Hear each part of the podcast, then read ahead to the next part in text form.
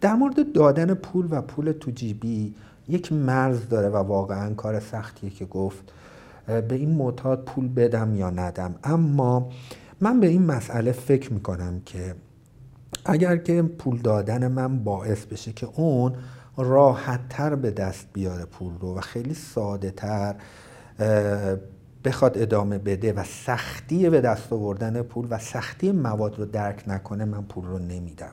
چرا که در یک زمانی و مقطعی اون باید برای خودش بالانس کنه و ببینه که مصرف مواد چقدر براش سختتر شده و چقدر هزینهش سنگین تر از مصرف, مصرف نکردن باشه. یعنی این دوتا باید با هم دیگه یه توازنش به هم بخوره.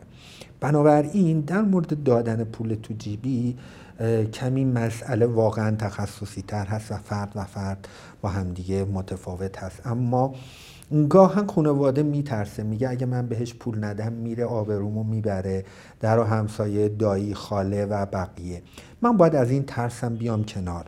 باید بفهمم که اعتیاد بد نیست و این بد بودن ذهنی من بره کنار. و اون موقع اگه یه نفر دایی من پسر دایی من زنگ زد که فلانی اومده در خونه از من 100 هزار تا 50 هزار تومن قرض کرده احساس خجالت نکنم.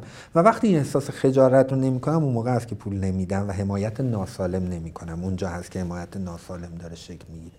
بنابراین در مورد پول دادن هم دارم به این فکر می‌کنم که من حتما اگر قرار باشه پولی بدم به یک نفر معتاد که در شرایط مصرف هم باشه که میدم در مقابلش ازش می‌خوام که باید کاری برای این پول انجام بدی. قرار نیست مفت و مجانی تو پول بگیری. این پول تو جیبی حداقلش اینه که یک سری وظایف تو خونه رو به عهده بگیری. باید بهش یاد داد که تو برای به دست آوردن پولی که می‌خوای با اون پول مواد بریم مصرف کنی و اینو انتخاب کردی باید پول به دست بیاری. پول درست. اگه پول درست می‌تونی بری به دست بیاری مواد مصرف بکنی باشه. من حرفی ندارم و فعلا باد کاری ندارم. ولی اگه قرار من خرج تو رو بدم و تو با پولی که من دارم به دست میارم بریم مواد مصرف می‌کنی این نوع حمایت از نظر من حمایت ناسالمه. و اگه ترس دارم که این بره بیرون گدایی کنه یا بره از دیگرون پولی بگیره من فکر می‌کنم این ترس تو. و تو باید به این طرفت فائق بشی تا بتونی اجازه بدی که اون فرد برای مصرف کردن مواد روزهای سختری رو در پیش داشته باشه و احساس سختری رو داشته